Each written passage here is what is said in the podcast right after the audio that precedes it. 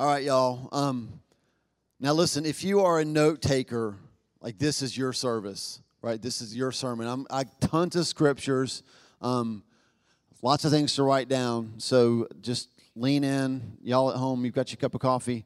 Um, get your Bibles out. We'll be all over the place, okay? Last week we started a series called This Is Us, and what we're talking about is, well, what makes us us, right? And we're talking about identity, like who are we um, as the church for sure, but more specifically, who are we as as the gathering?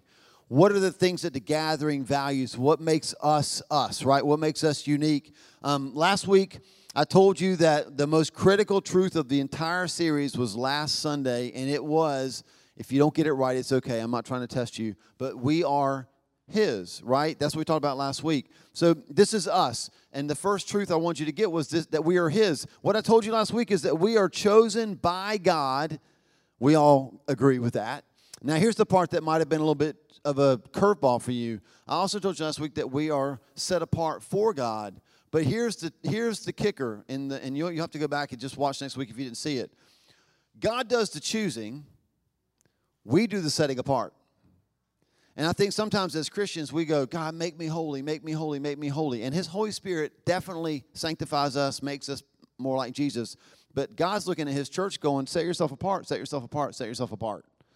And it's the setting yourselves apart that makes us holy, right? That's what we learned last week. So last week we are His. Now, everything else that comes in the series hinges on that truth, okay?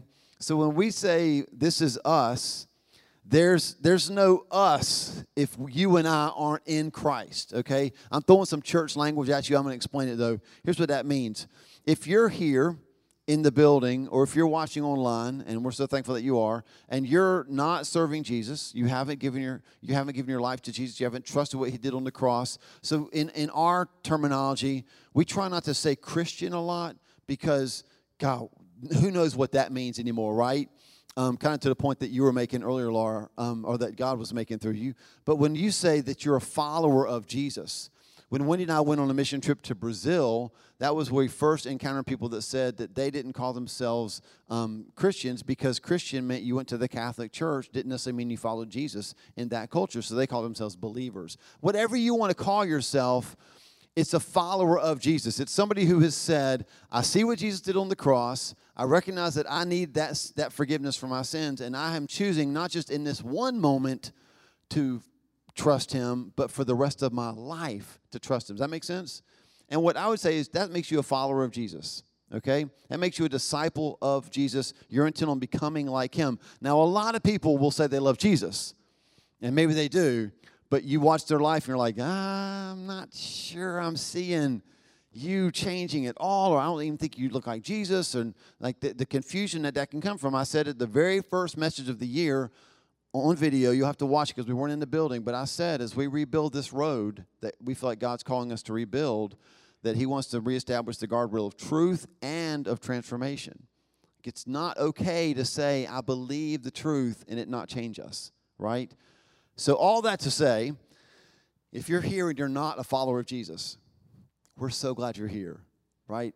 I would take out a full page ad in the Snap and I would say, if you're breathing, you're welcome at the gathering. If you're watching right now online, you're like, I, I don't think I'm a Satanist, but I know definitely am not loving Jesus. So we're just so thankful that you've tuned in. And here's what I want you to know everything we talk about in this series, you'll get something out of it. There'll be something in the Word of God that you'll hear and go, Boy, that's, I think that'll help me be better at, at work or whatever. It'll feel like life coaching, right? But what we're talking about is for believers. It's for people who are following Jesus. Now, if you're here and you've never done that, while I'm preaching today, if God moves on your heart, do not wait until the end of the service for me to give an altar call. At that very moment, you should just stop, tune me out. I give you permission, and just say, Lord, what he's talking about. That's what I need. I recognize that you sent Jesus to the cross for me, that I had sinned that needed to be forgiven, and you've forgiven me, and I receive what he did, and I believe him, and I'm choosing to follow him for the rest of my life. Just, just do that during the message. It'd be the best thing you get out of the message. And it's a good one, but that'll be the best thing you get out of the message. And that's okay. And if you say that prayer, then today the second truth that is true about the gathering will become true about you. Okay? Are you ready? That was a, you're like, that was the longest introduction ever. And I'm not even done with the introduction, but still it was long.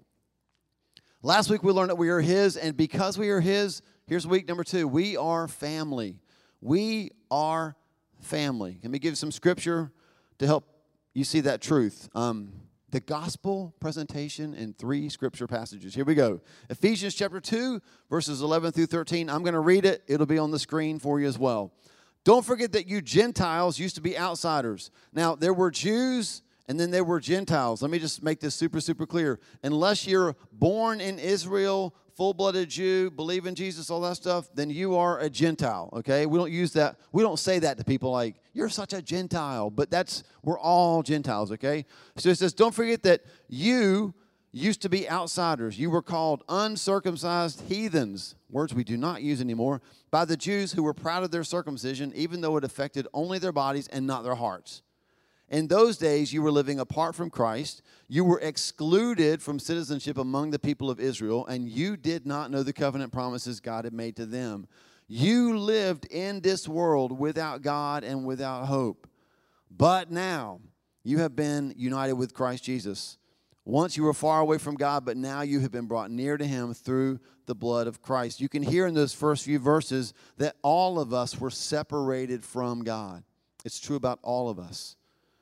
And then he calls us near to him in Christ. Romans 8, 15 through 17 says, So you have not received a spirit that makes you a fearful slave. Instead, you've received God's spirit when he adopted you as his own children. And now we call him Abba, Father. For his spirit joins with our spirit to affirm that we are God's children. And since we're his children, we're his heirs. In fact, together with Christ, we are heirs of God's glory. But if we share his glory, we must also share his suffering. There's a phrase we leave out a lot. And then one last one. I want you to see we're separated from God. We were adopted by God, but for a specific reason. Psalm 68 6 says that God places the lonely in families. We are his family. We are family. So we were separated from God, then we were adopted by God, and now we're positioned by God in a family. Listen, God's plan is that people who are on the outside would become part of the family. And we are family. Um, how many of you know that families aren't perfect? Yeah, just checking. Um, we tend to picture families like, you know, they're perfect, it all makes sense. And then whenever we get family pictures, we try to make it look like we're perfect, right? So um, I brought a few pictures this morning to share with you just, just to show you how crazy families can be. Um, let's start with the, the first terrifying picture of a family who apparently tried to coordinate this really awesome picture where you all jump up and look free but 75% jumped up and 25% the 25% that looks terrified and is reaching help me help me help me went the other direction. Maybe this is a picture of your family. I'm not sure. Let's see we have some more.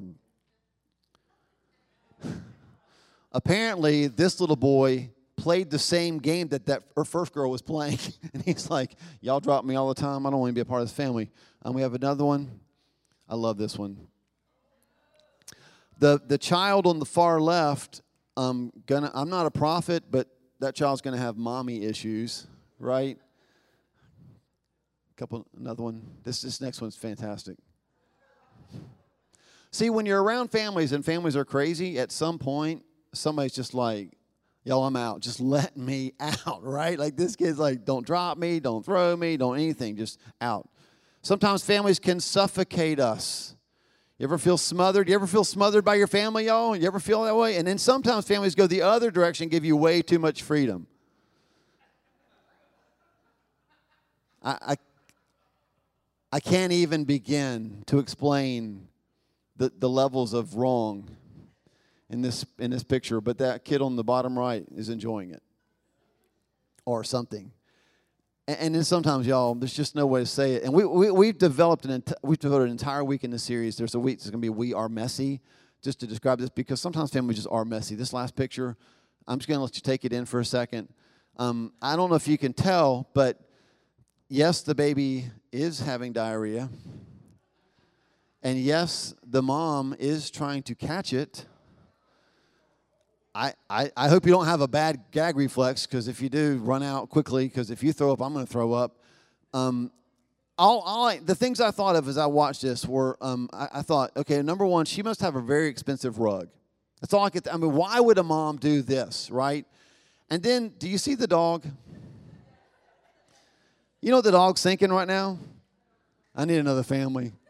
I need another. Fa- this family is whack, right? I need another. Fa- I need to get out. That, that dog just looks so sad. Help me, right? Family is real, y'all. Family is real, and we are family. That means that we are real here. We're not trying to impress you.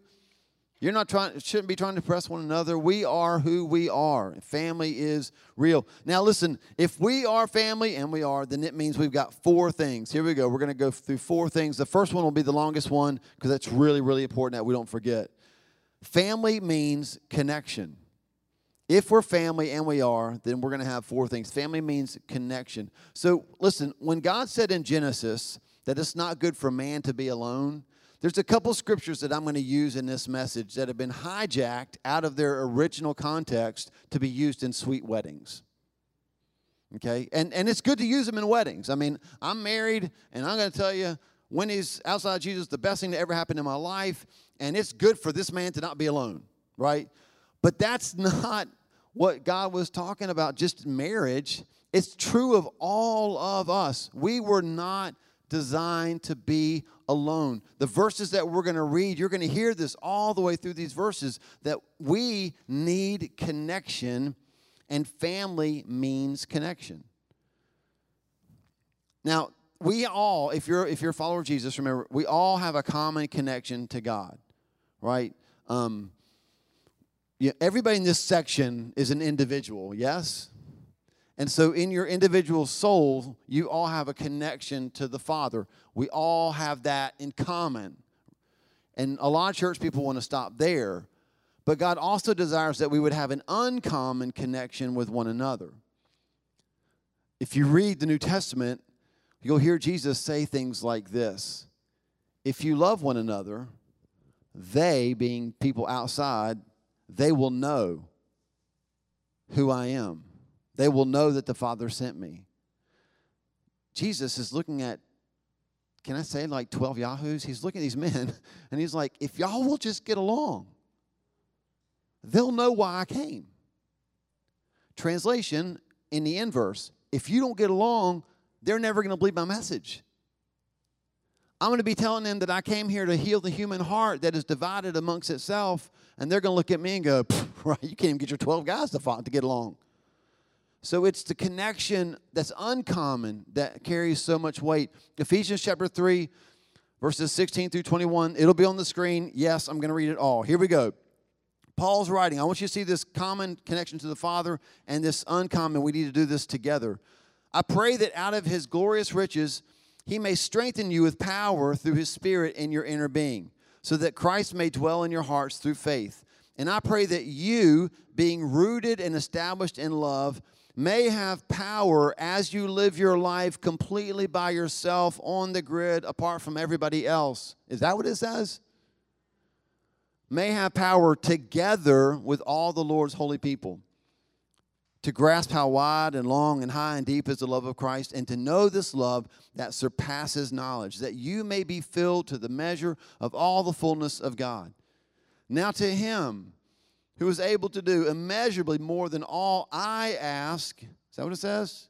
No, we, or imagine, according to his power that is work only in me. No, within us. To him be glory in the what? Church. These aren't hard questions. You've got this. And in Christ Jesus throughout all generations, forever and ever. Amen. We have an enemy who wants to divide us because we have a Father who wants to unite us. It's through us that his power is revealed. I want you to see that. We have connection to the Father's power, but we need that because we need to be together with all the Lord's people. And it's when we're together with all the Lord's people that his fullness comes. There's um, a German forester who was in the woods because you know that's what foresters do. They go in the woods, and he was in the woods and he stumbled across. I shared this in prayer a couple weeks ago on a Wednesday night. He stumbled across a stump, and you know stumps are dead, so there's this dead stump, and he sees moss all over the stump, and he's like, "What in the world? Like this is a dead stump, and how's that happen?" And so he he did some research. He found that that stump was still producing chlorophyll. Now, I'm telling you all this, it makes me sound brilliant, but I'm just repeating to you what I've read. So he, he is still developing chlorophyll, and he, because he's a forester, he's like, how is this possible? How can a dead stump be producing chlorophyll? So he studied a little bit more about the way the forest operates. He was so fascinated with it, he wrote a book called The Hidden Life of Trees. It sounds like a boring read to me, but this part is fantastic. He said, whenever trees get diseased, because of the connectedness of the other trees in the root system under the ground. Surrounding trees will send nutrients to the dead diseased tree until the dead diseased tree is healed or comes back. It's amazing, isn't it? Did, did you see what Paul said? I pray that you may have power, being rooted and established in love, together with all the Lord's people. Now, look, we're, we're Americans, right? We've got the individual common love of God. We got this. It's this that we struggle with sometimes. But this is where the power is. We're connected. Family means connection. Our enemy takes an axe to these roots all the time. Do y'all feel that? Like, oh, he's chopping at this unity again. Hebrews 12, 15 speaks of a root of bitterness. It says this look after each other so that none of you fall, fails to receive the grace of God. Watch out that no poisonous root of bitterness grows up to trouble you, corrupting many. Do you see the, like, it's me, but then it affects everybody? Do you see that in there? He's like, look, you look out for everybody else so that no one person receives this poisonous root of bitterness. Because if if bitterness gets in, then it can poison you, but it will corrupt everybody. Because we're all connected, y'all. I mean, look at your legs. They just look like two legs, but there's like roots that are coming out, and we're all connected one to another. And what you have is going to affect me, and what I have is going to affect you. And family means connection. I mean, let's just I won't even point out whether it's the dad or the mom or the kids, but have you ever noticed all it takes is one person in your house in a bad mood and what happens? It's not fun. And it also takes one person to be full of so much joy you think that they just won the lottery.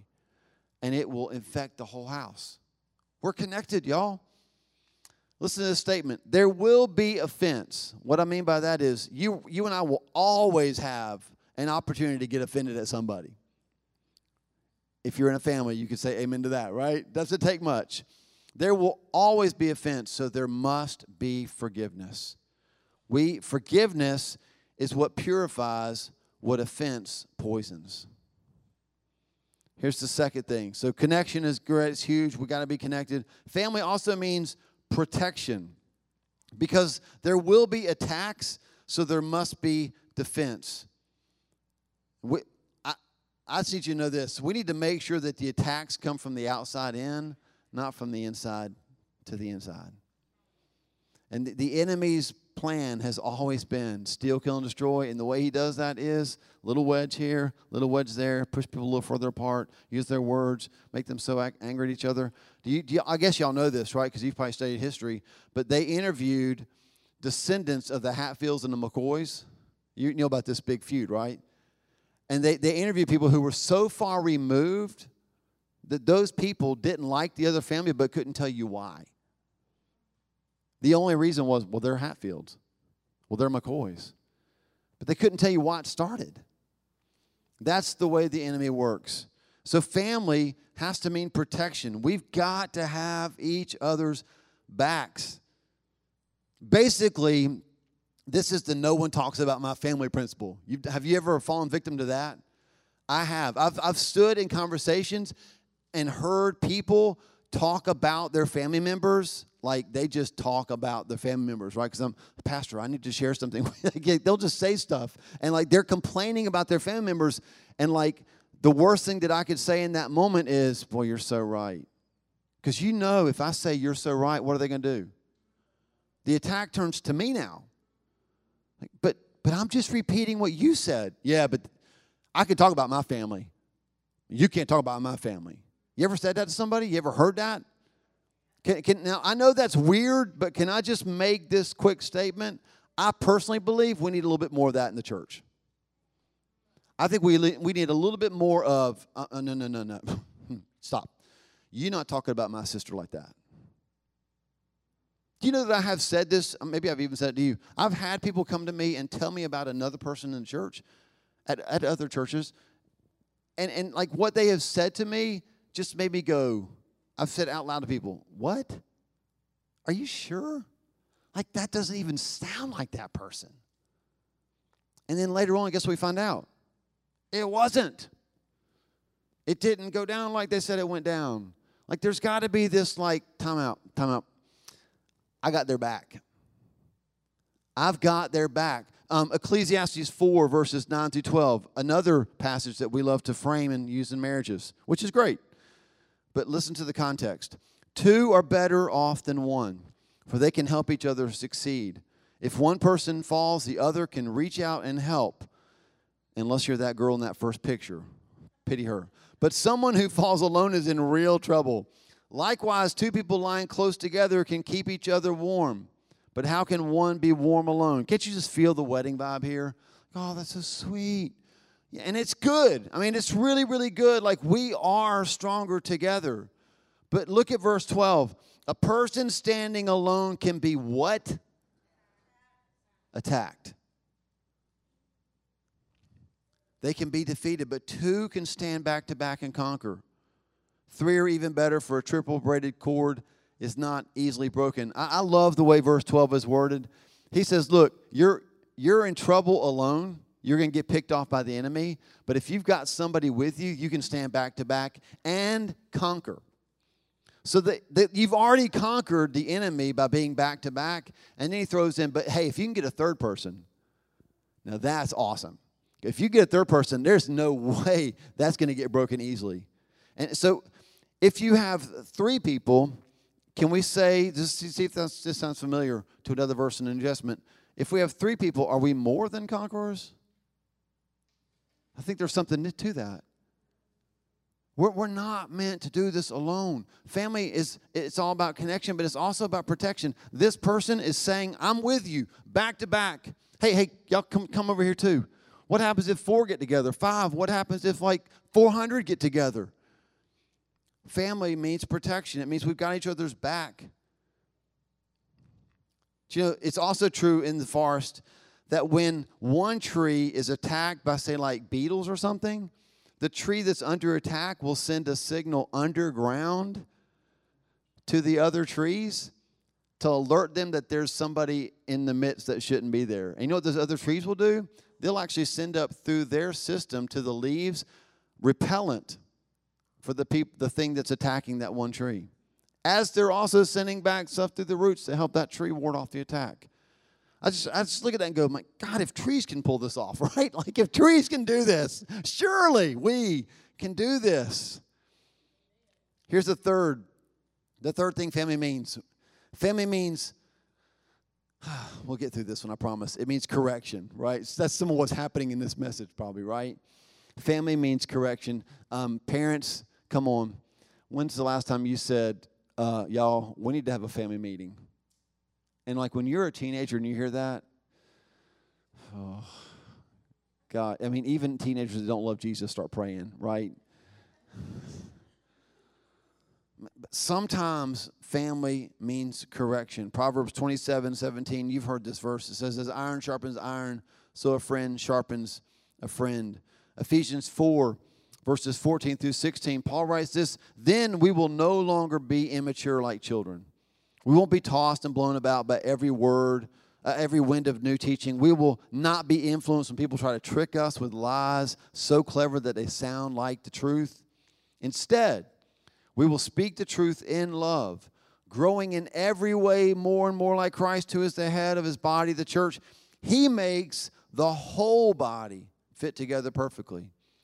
As each part does its own special work, it helps the other parts grow so that the whole body is healthy and growing and full of love.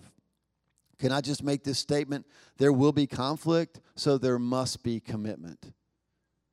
I mean, if we're just two people in a room, there's conflict, right? I've been in the room by myself and had conflict. It's possible. We know that there will be conflict if there's family. And so there has to be commitment.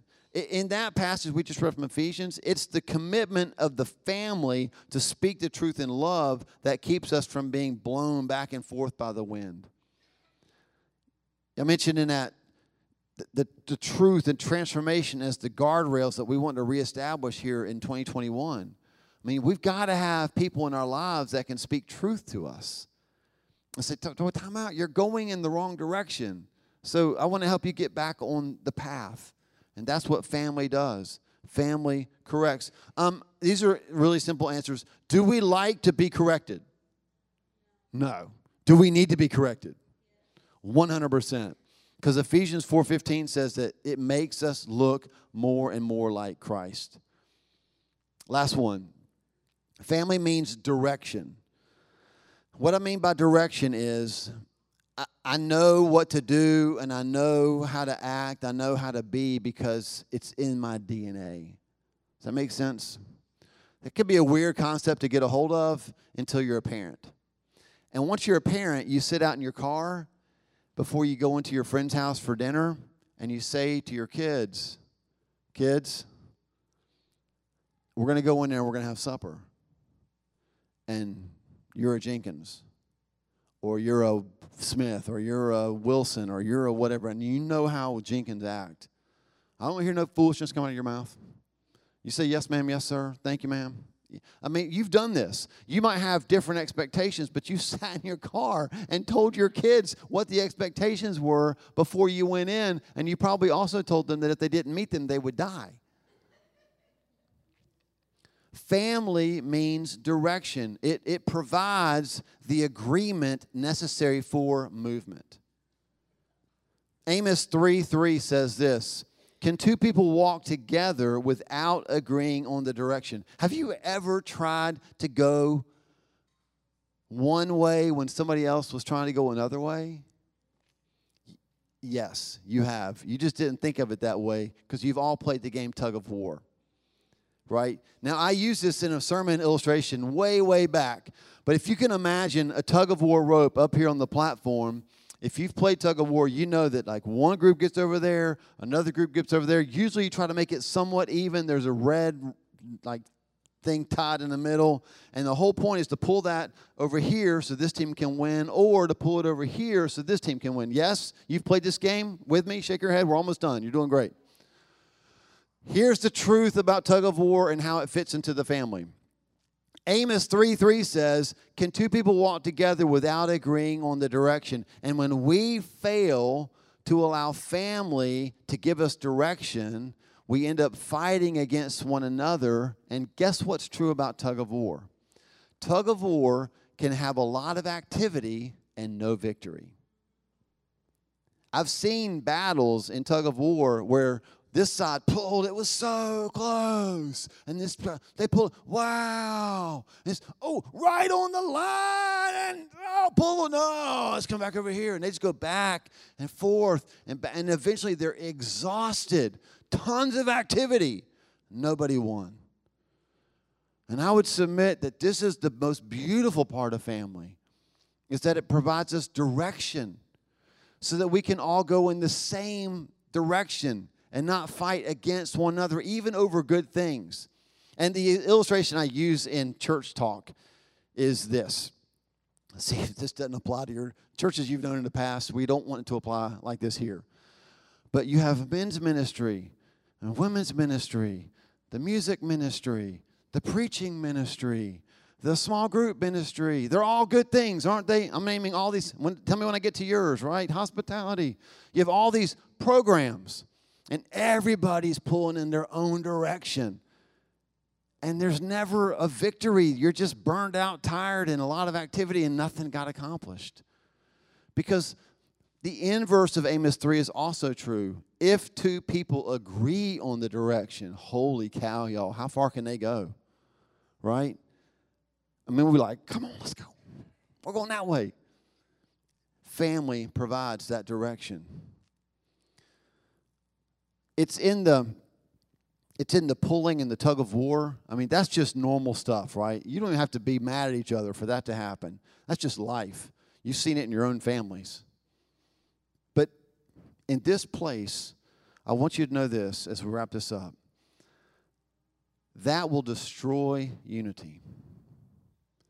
And why, ask yourself this question why does God want us to have unity above all else? And why does the enemy fight it so hard? You ever ask yourself that question? Psalm 133, verse 3. This is the answer. Harmony, this is a New Living Translation, harmony, and, and if you've got the NIV, it says unity, is as refreshing as the dew from Mount Hermon that falls on the mountains of Zion. Now, none of us have been to Mount Hermon probably, and none of us have been to mountains of Zion, so those are places, but what I want you to get is the last part. He's talking about unity and harmony. He's talking, y'all, about family having direction. And he says this, and there the Lord has pronounced his blessing. You might have a translation that says he commands his blessing there. He commands his blessing in a place of unity.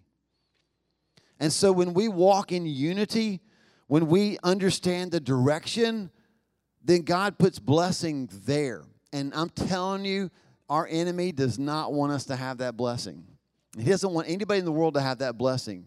Because I believe this the way that God blesses unity is when we walk together in unity, then it testifies to the world that Jesus is who he says he is, and he came to do what he said he would do. And the world goes, Holy cow, like we can't figure out how to get along, but they are. Like, can you imagine people in the church in Ephesus? Like, like wait a second like you're a gentile and i'm a jew and you're a man and i'm a woman and like you're a slave and i'm not and huh? Like we're all these reasons we should be pulling against each other. But jesus said but there is none of that anymore. You're one. You read the book of ephesians. See how many times he talks about unity how many times he talks about us and being together and rooted because he wants us to share in that blessing. Last thing big idea and we're done the heart of God is for the family of God. The heart of God is for the family of God. It's always been his desire to take people from the outside and bring them into the family. He's a, he's a God who loves to adopt, right? So listen to this statement and then I'll pray. Anything that works against family is not from the Father. Anything. Anything anything that works against family is not from the Father because He's for family. And we are family. I want you to know that the, the enemy hates that we're family, he hates it, but the Father protects it. I want to pray over you. I want to pray over us, right? That we would know this powerful unity that comes in the Spirit, that we would have roots that are connected one to another, and that in that place He would give us a blessing like we've never known. And the bigger blessing is you are going to head out of here, and this week you're going to have conversations with people, and you're going to get to point them to Jesus, and they're going to believe you. they're like, man, what you're talking about must be true because I've seen how you get along with that other person, and that person's a jerk. And you're like, yeah, I used to think that too, but now, like, I've gotten to know them, and they're a person just like us.